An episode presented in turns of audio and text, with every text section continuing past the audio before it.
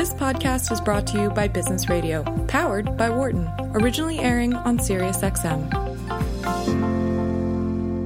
From the campus of the University of Pennsylvania Wharton School, this is Leadership in Action on Business Radio, powered by the Wharton School. Here is Professor Mike Useem, Jeffrey Klein, and Anne Greenhalgh. Welcome to Leadership in Action on SiriusXM Business Radio, powered by the Wharton School. I'm Anne Greenhalgh, Deputy Director of the Anne and John McNulty Leadership Program here at the Wharton School, University of Pennsylvania, and I am here tonight with my dear colleague, friend, and co-host, Mike Useem. That's Jeff Klein, Executive Director of the McNulty Leadership Program, and Mike Useem is off tonight Tonight, in the first hour, we're going to have opportunity to talk to Dolly Chugh, and I'm going to make sure that I pronounce that name correctly when I have our guest on air.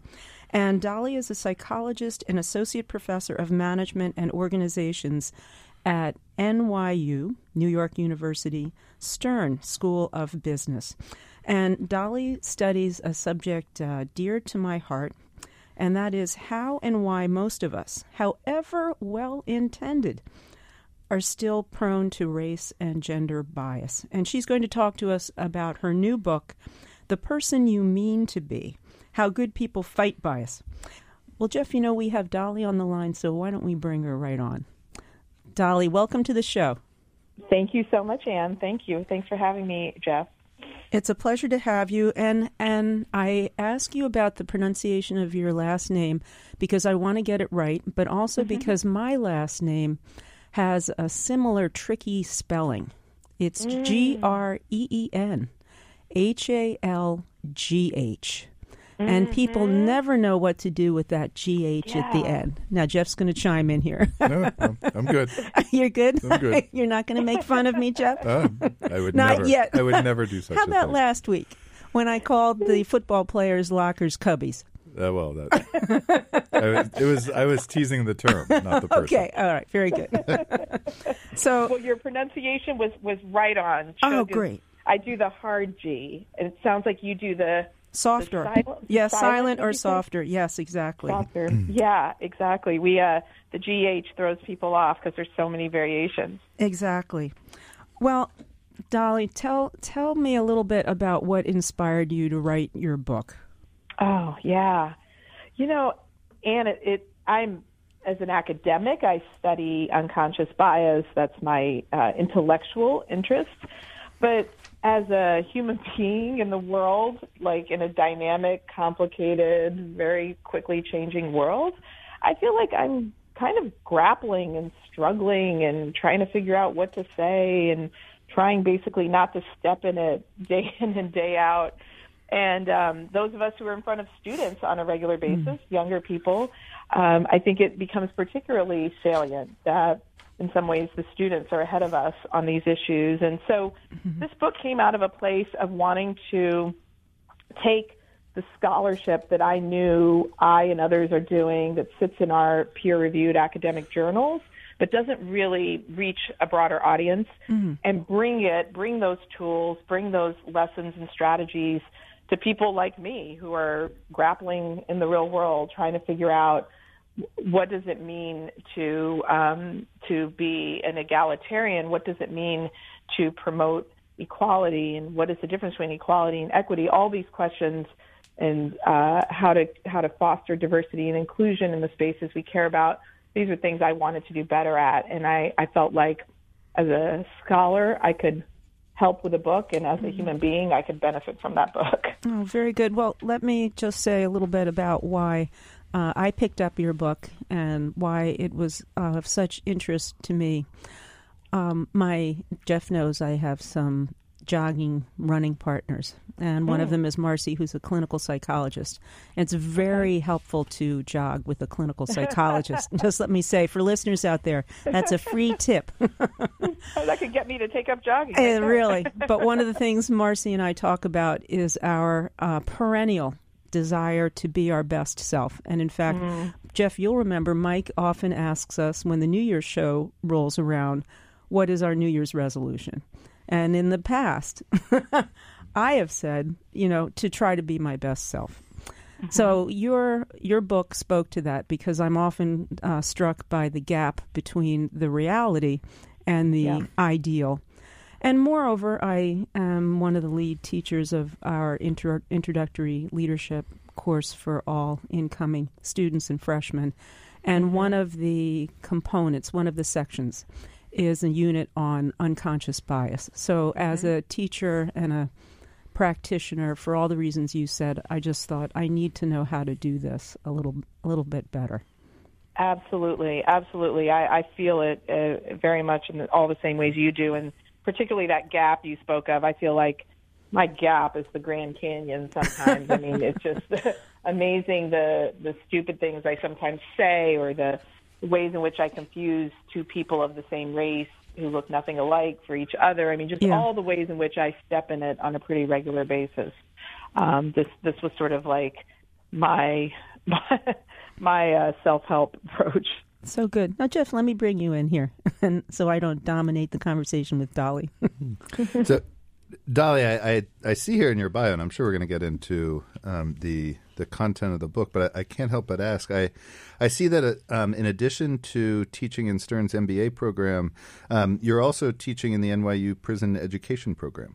Uh, Yeah, I, I'd love for you to tell us a a little bit about the prison education program, as well as um, what kind of drew you to that work.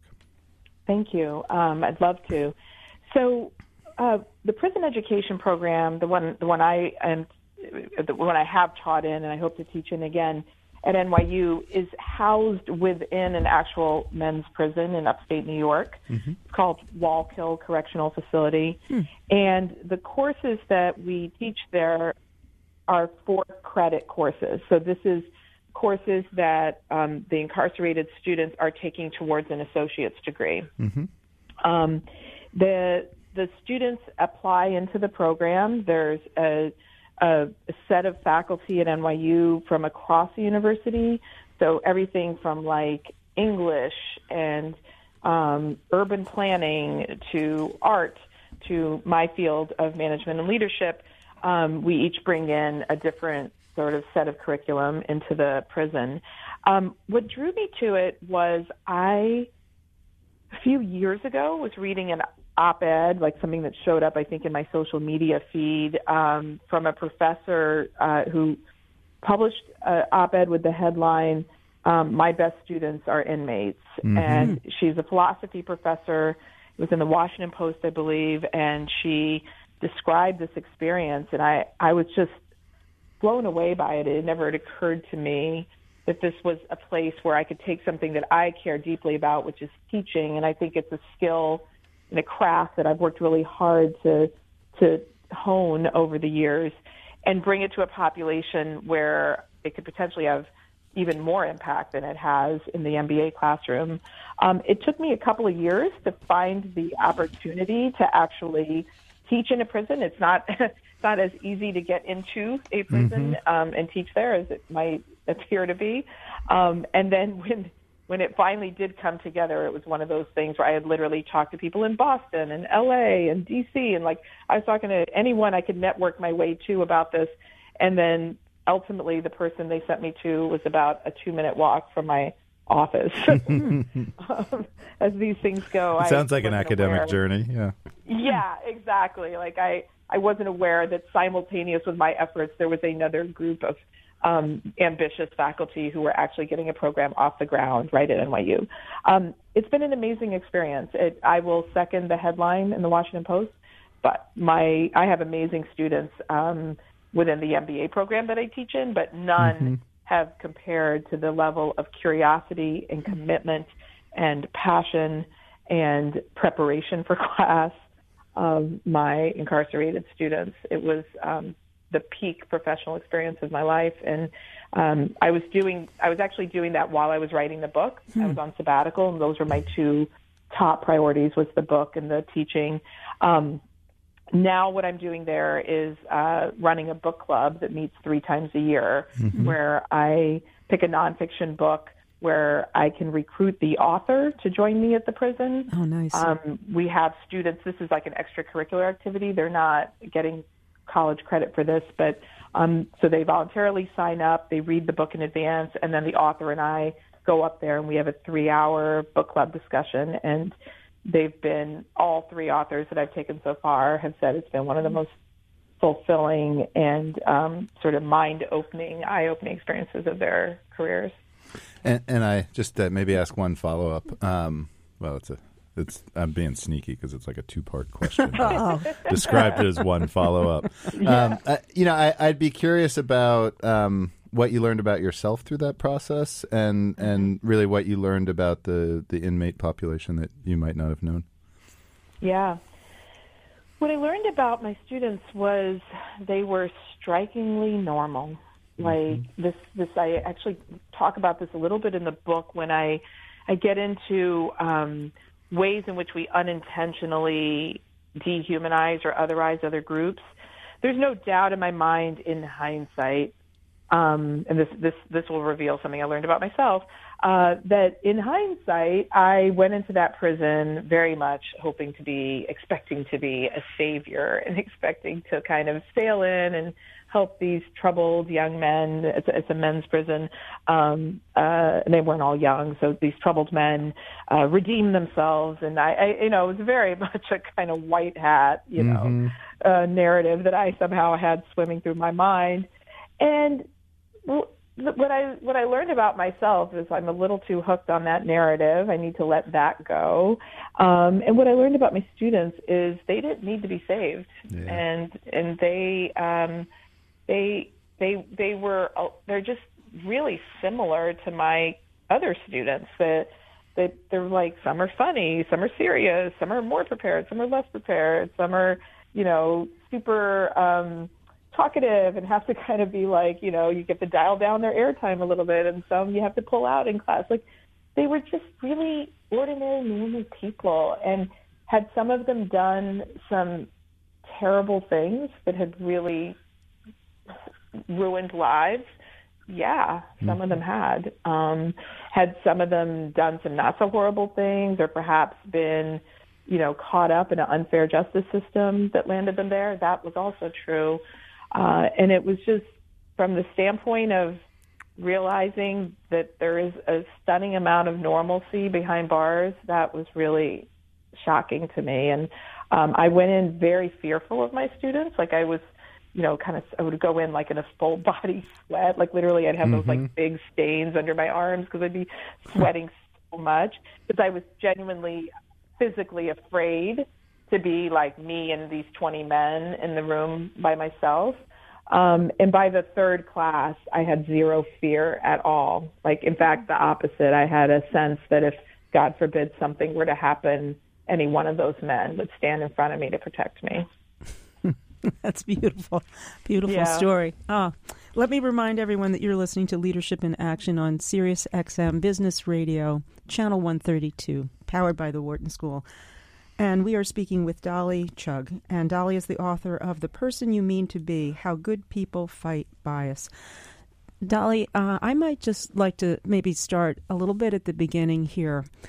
Uh, some of the terms that uh, you use and we tend to use in academic circles unconscious bias, implicit association. Would you just help us think through those uh, those terms? Sure. Yeah, absolutely. Um, so the the unconscious and um, implicit part, for for the sake of this conversation, we can kind of view those as interchangeable terms. And the way to think about it is that in any given moment, um, like if I were to snap my fingers, I don't think you can hear my snap, but I just snapped my fingers. We got it. Got it. We got it. Did you get it? Okay. Yep. Here, I'm, I'm going to amplify it. That's good. Very good, Jeff. really make it very, very momentous. Um, in that moment of a snap, uh, some scientists have estimated that we have 11 million pieces of information flowing into our mind. And that sort of sounds like an outlandish number until you really break it down and you think about, well, gosh, all the colors I'm perceiving in the world around me, the words I'm perceiving, the fact that I'm sitting and I know to sit and not lie down and I I can I know what words are coming out of my mouth. Like there's a whole bunch of mental processing going on right now. And so when you think about it, maybe 11 million actually doesn't seem so crazy. Um, only 40 pieces of those information are being processed in a way where I'm like paying attention to it and consciously processing that information. And so you've got this amazing capacity of the human mind to do a whole lot of work on autopilot. Mm-hmm. Basically, that 11 million is just happening without me intending or deliberately putting out effort to make it happen. And we see it all the time. Like if you're, if you have listeners who drive home from work, then, you know, sometimes after a busy day at work, you, you walk in the door at home and you realize you don't even remember the drive home. Right. Like it was, mm-hmm. your mind was just so busy that you don't remember if you had red lights or green lights or any of that. It just was autopilot. And it's sort of amazing how much we can do you, leveraging that, that part of our minds. What that helps us see is that our mind is relying on a whole lot of shortcuts to do that kind of work, like in low power mode, the way our phone does low power mode. And so a tremendous amount of our mental functioning we now know based off of about 50 years of um, research across the social sciences, a, a, a, tremendous amount, perhaps the majority of our mental functioning is happening outside of our awareness, or we might say in an unconscious um, uh, frame of mind. And what unconscious bias or implicit bias is referring to is some of those shortcuts that are taking place that we're not even aware of. There could be mental associations, I, things ideas in our mind that are paired together. Like if I say peanut butter, you say jelly. Jelly, right? right. And that just pops out of nowhere. Right. And you weren't born knowing that. At some point, you learned that, but mm-hmm. most of us don't remember when we learned that. It, and but we learned it if if we grew up in the United States. That's sort of a cultural thing that we breathed in since we were born. That we just now pair those ideas together in our minds, peanut butter and jelly. And there's other associations that are also paired in our minds. Um, and what unconscious measures of unconscious or implicit bias are trying to measure is what are those peanut butter jelly like associations that we haven't consciously put in our minds, that we haven't necessarily endorsed, that we aren't um, seeing as uh, in, with you know within our awareness but they may be sitting in our minds and potentially leaking into our behaviors. Um, and we can talk more about what some of those specific associations are, but just at a at a definition level, that's what we're talking about with unconscious or implicit bias. Oh, very good. Uh, one illustration, and I know this is very familiar to you, but might be interesting to listeners just to think of it this way: if you words and colors are so tightly yeah. associated, so the color red yeah. If but if I write the word red in the yeah. color blue, it's going to be hard for me to say to identify the color as blue when I see that word red. yeah. It's excruciatingly difficult to disassociate the color from from the word. So I've I found in working with students that sometimes that's just sort of a, a neutral way of introducing this idea of those of those tight associations. So just to give um, some illustrations, some common illustrations of tight associations that reflect a kind of culturally inherited bias uh, bias. What yes, what might exactly. a few be? Just for of, listeners? Of the actual, yeah. So in the United States, we see um, some tight associations amongst many, but not all Americans, between white people and positive words mm-hmm. and black people and negative words. Mm-hmm. Um, between black people and um, violent images or harm harmful objects like guns, mm-hmm. um, between white people and intelligence, and black people or Hispanic people and lack of intelligence. Mm-hmm. Um, on the gender side, we see males associated with leadership, with work, with career, with math and science.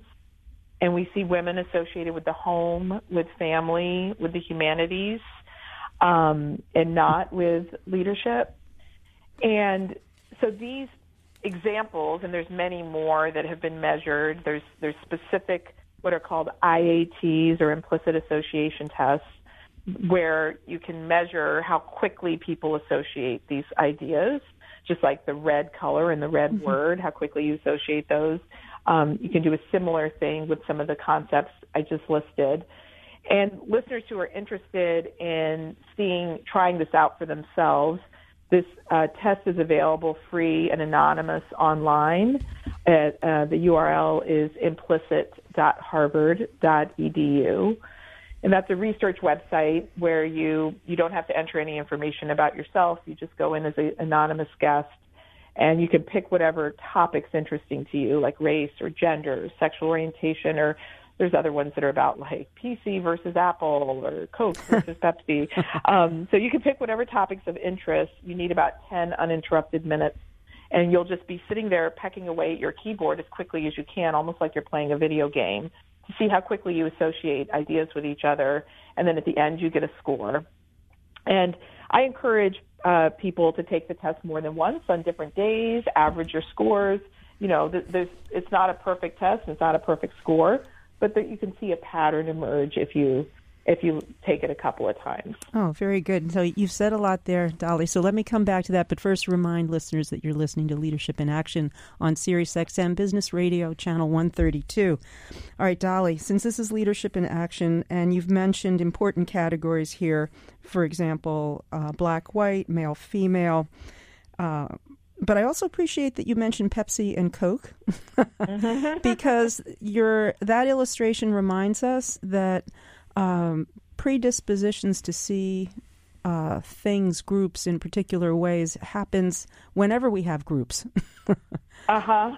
So, you know, it, this is about the big ticket items, so to speak, but also yeah. about any kind of differentiation. Um, yes, that's right. That's right and we, we we associate things with groups and we tend to categorize things. Like that those are the shortcuts that help us do all that autopilot work that our minds do is it, it relies a lot on categories. So some of those categories happen to be social categories right. groups of people as well.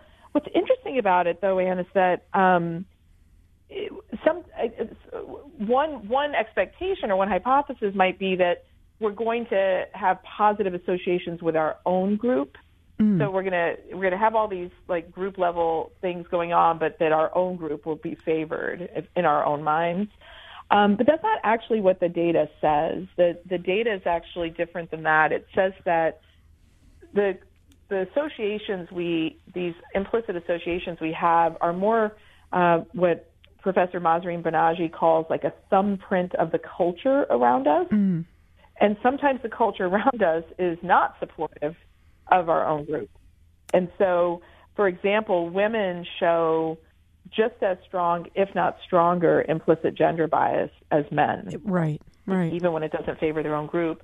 Um, black Americans show implicit race bias um, that is not the mirror image of the implicit race bias white Americans show. You would think well, white Americans would favor their group, black Americans would favor their group, but rather we see white Americans, the vast majority show implicit bias favoring their group, whereas black Americans are split, mm-hmm. um, kind of half showing bias favoring their own group and half showing bias favoring whites. Uh, again, thumbprint of the culture around them where there's a lot of negativity associated with African Americans in the United States. Mm. Dolly, we're up on a break, but I'm wondering, Jeff, do you have a quick question you'd want to slip in here before the break? or not? There are no quick questions, but yeah, we'll start here. How about that? Yeah. Dolly, um, one of the things that brought me a lot of joy uh, about your book is you use you use one of my favorite terms, and I guess it's not even a term; it's like a suffix or something. But use use the term "ish." ish, right? And so the title of the book is, mm-hmm. you know, how good people fight bias. But really, what you're encouraging us to become are good-ish people. And and mm-hmm. yes, w- would you? Uh, I'll tell you about my relationship with ish after the break. um, but, Can't wait. yeah, will, will you tell us about why that distinction is important? Yes. So what we know is that uh, based off of all the kind of data we have about things like unconscious bias, there is no perfection out there. There is no bias-free person, and so um, many of us care about being good people. We like to see ourselves as good people, but we've got this like scientifically impossible definition of being a good person, which is that we're bias free. We're we, we say you're you're a sexist or you're not, you're a racist or you're not, you're a homophobe or you're not, and that that's just puts us in a very tight corner with like a closed window. There's no room to grow there because we all want to be seen as good people, but good people never make mistakes according to our narrative, and so uh, we we end up just denying our mistakes when we make them instead of growing from them. Um, goodish people, I'm I'm offering goodish people. That's a higher standard. Goodish people make mistakes but learn from them. Goodish people are works in progress. Goodish people um, have a mindset around growth when when they make mistakes rather than a mindset around defending themselves when they make mistakes. So I too love all the power of the ish. So great. All right, it, Jeff, we're going to pause there. It's so quick. Okay, go. So quick. Go. do you do you know the children's book ish? No.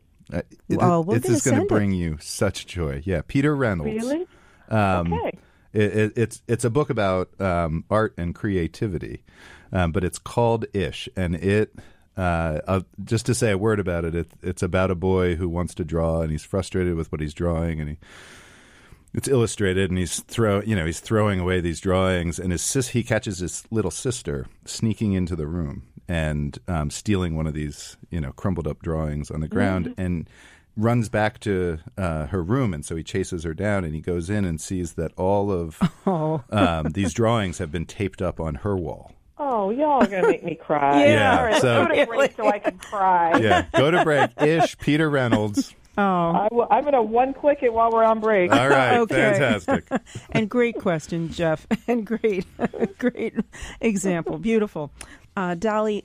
Jeff and I do want to, um, you know, have some illustrations, anecdotes, but I I have to ask you an academic question though before we di- dive in, and that is about the implicit association test that uh, you've recommended to our listeners. And I, I would back that. I ask all of our students in our foundation leadership course to take the take the test as well. Uh, but the test is not without controversy. Could you mm-hmm. say a little bit about, um, you know, what the, what the what the pros and the cons are? Absolutely, yeah. So the test is, is a it's a measure, and it's not. No measure is perfect. Uh, you know, uh, any any measure of any um, phenomena in the real world has got some measurement issues and some noise in it. And so this is a test that was developed in the late 90s, and it's been continually um, enhanced since then.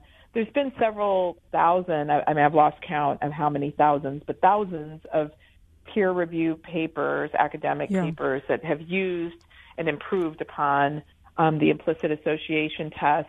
The issues that still remain um, that I suspect will continue to be improved in the coming years.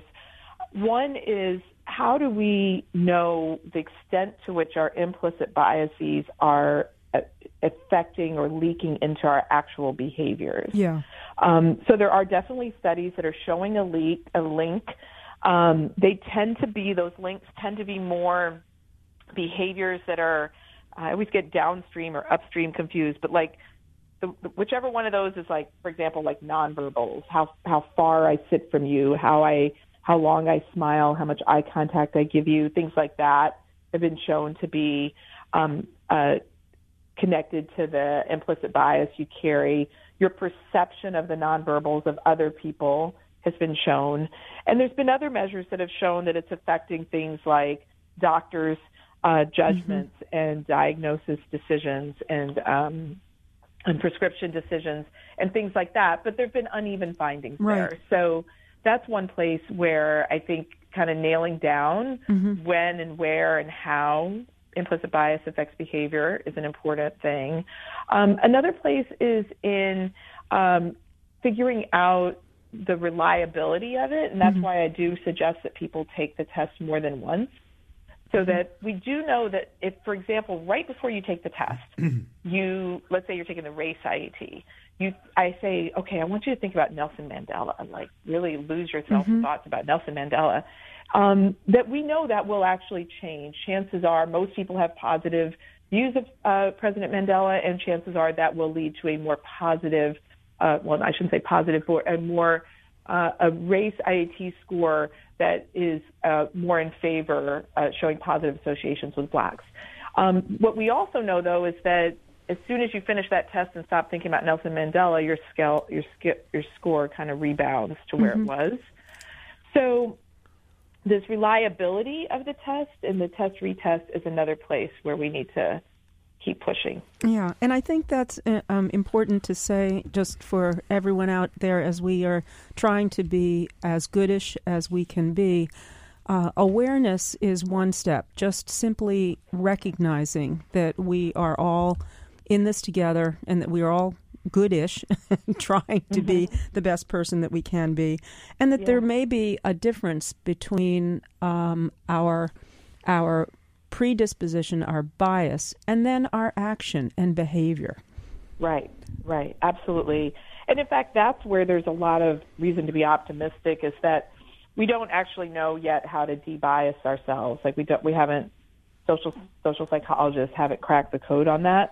But what we do know is that we can set up systems around us that help debias our behavior and debias our decisions. So if we know that we're being while we are screening resumes, right. that that that gender we, we have lots of data from lots of studies um, that show that the gender of the applicant, the the marital status of the applicant, the race ethnicity of the applicant, the address of the applicant, the, the whether they're a parent. I mean, all these things affect uh, our our screening decisions independent of the actual content of the resume. If we know that, let's just cover up their names. Let's just cover up their mm-hmm. addresses. So that's an example of a way where you can use a system or a process to debias our behaviors, even if we can't debias ourselves. Yeah, I'm going to hand to Jeff and just uh, say that I think that's a wonderful illustration, especially here on Leadership in Action, because you help make the connection to the workplace and just simply in the recruiting process as we're looking for talent. What can we begin to do in a systematic and structural way that will help us find talent in all diverse sorts, all places? So, yeah. Jeff, let me bring you in. Awesome. So, Dolly, um, I, will make a leap, but you can you can tell me if my leap is uh, in error. One of probably the dominant conversation that happens here at the university, whether it's with undergraduate students, with graduate students, and, and my leap is I'm, I'm, guessing you're experiencing this at NYU as well. But it's this conversation around what what equity and inclusion and belonging really mean, mm. right? And and what it means to live it, what it means to want it, um, uh, what it means to kind of commit to or, or dedicate yourself to it, and and this framework that you've offered of you know, a, a goodish, becoming a goodish person um, provides some pretty tangible steps that the individual can take. And so I, I, would love to spend a you know a number of minutes here and just get your advice, both you know for me as a person in this world um, and, and, for our listeners as well. If if we want to embark on this journey, um, what are some of the the steps that you'd recommend? Absolutely. Um, so I think the, the first step is adopting, uh, I'm going to use a little bit of academic jargon, but then we can get concrete about it, adopting a growth mindset. So mm-hmm. that's Carol Dweck, a psychologist at Stanford's term for a belief that I can get better and that I have room to improve in a particular domain. Mm-hmm. So when you have a growth mindset about, you know, let's say, you know, drawing, to use the example of the little boy in the book, um, when you have a growth mindset about drawing, you might look at your stick figures and say they're terrible, or you might be scared to even put a pencil to the paper or the crayon to the paper because you you just feel you're going to be terrible.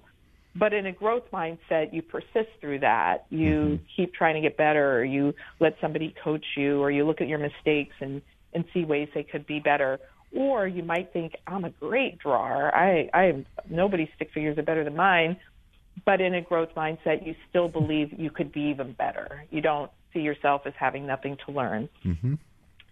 The contrast to a growth mindset is a fixed mindset where you view yourself as having nothing to learn or having um, um, having no ability to learn. And I think on these issues of diversity, inclusion, bias, race, gender, as a country, um, and as a society, we have gotten ourselves into a fixed mindset. Yeah. We've gotten ourselves into a space where we think we should we should already know how to do this. Mm-hmm. We're not allowed to make mistakes. We should we should already know how to be a good person, and we um, if we make a mistake, that's it. I'm I'm I've just fell off the cliff, the good person cliff, and that's a um, a really destructive a really destructive way to approach any of these issues, whether you're an individual or you're a boss or you're a company. I don't think any diversity training program in the world is going to have do anything if we're doing it in a fixed mindset. And so I think the first place to start, and that's my book it starts with this, is that we adopt this belief that whether we're terrified, we, we, we're terrified, we, we, we change the topic whenever something related to race comes up, or whether we think, oh, I'm so woke, I kind of have this. I don't know where you guys have been, but you know, I've been in this conversation a long time. Um, wherever you see yourself, that you imagine that there is still more to learn and grow. And um, that begins, I think, that's where everything has to begin because without it, we uh, we we're just gonna we are going to make mistakes, and when we do, this gets into our good versus goodish. We're just going to shut down. I just right before getting on this call, actually earlier this afternoon, I I do a Forbes.com piece every month, and I just published my December piece, and I focused on the um, the chairman of PricewaterhouseCoopers (PwC), uh, Tim Ryan. And he's someone who three years ago says he was scared to death to talk about race. Like that would be the topic he would avoid. Um, and now, today, three years later, he's not only talking very openly about race and, and sort of its complexity and its difficulty, the having difficult conversations about it within his firm. He's actually engaging CEOs in other companies, 500 other companies across the U.S., trying to push them to start talking about race as well. And so he's a great example of the the power of a growth mindset to push through the discomfort, to push through the mistakes and the pain, and get to a place where you act, can actually do something, um, but only if you view yourself as able to learn in that space. Mm. Dolly, I'm going to hand back to Jeff, but just let me remind everyone that you're listening to Leadership in Action on SiriusXM Business Radio, powered by the Wharton School, Channel 132. Jeff. So, Dolly, one of the um, one of the things that, that comes up for me when we when we talk about growth mindset versus fixed mindset um, is you know kind of how can you tell how do you monitor yourself what does it look like mm. behaviorally and and so for you know I'll make it simple for either parents who are watching their kids or kids who are watching their parents um, what is it what is it that you might look at to see um, you know what what are the behaviors that someone in a in a growth Yeah. mindset are, are, are going to exhibit Yeah. Well, when you're in a growth mindset, you take chances. So the behavior might be that um, if you're, let- let's just stick with the talking about race example. Um, in a growth mindset, you would uh, be willing to have that conversation, even if you felt uncomfortable. In a fixed mindset, you would change the topic, or now would be a good time to hit the restroom, or you know, you would find Sure. a way out of that conversation, or you would just stay very quiet in the conversation, not because you were listening deeply, but because you were playing it safe. Got it. That that's a, a great metaphor of taking some risk and taking some some chances Yeah. there. Um, okay, so if we're if we're at step one and we are Mm-hmm. willing to take some chances and take some risks and you know step into spaces which are uncomfortable as opposed to Yeah. retreat for them or assign them to someone else, what um, Yeah. what comes next? Yeah. It's, just- I'm it's feeling taking like it's going to be a journey. it's going to be a journey that never ends. Um, yes. So, so what comes next is that you're going to start to see, if, if you're like me, which, which um, uh, I, I, I, maybe some people are more advanced in this, but you start to see stuff that makes you feel like yuck, like oh God, I thought, I thought I earned this, I worked hard for this, and then you start to realize all these ways in which systems around you kind of worked in your favor and against other people. So, for example, I um, I played a varsity sport in college, and I when I was interviewing senior year for jobs coming out of college, I, I got a lot of job interviews. I didn't have a hard time getting interviews. You know, just my resume had a varsity sport. I was co-captain like that. That just seemed to invite recruiters to want to talk to me. And so I was feeling like pretty awesome about that. And like, you know, I did, I, I, I, I must be, you know, pretty impressive, right? Well, but I had a roommate who worked 25 hours a week and um, there's no way she could have worked 25 hours a week and played a college sport. Hmm. But if she had been interviewing for the same jobs as me, she would not have gotten. She wasn't interviewing for the same jobs as me, but if she had been, she, she there's no. I know she would not have gotten the mm-hmm. same callbacks I was getting. That's a systemic bias that's working against someone who who needed to have that job in order to pay her tuition and working in favor of someone like me who didn't need to have a job. I, I didn't have to work while I was in college, and not only that, I could go play a sport um, with my free time. And so, a systemic bias like that is working against um, people who are not from affluent families or um, even middle class families.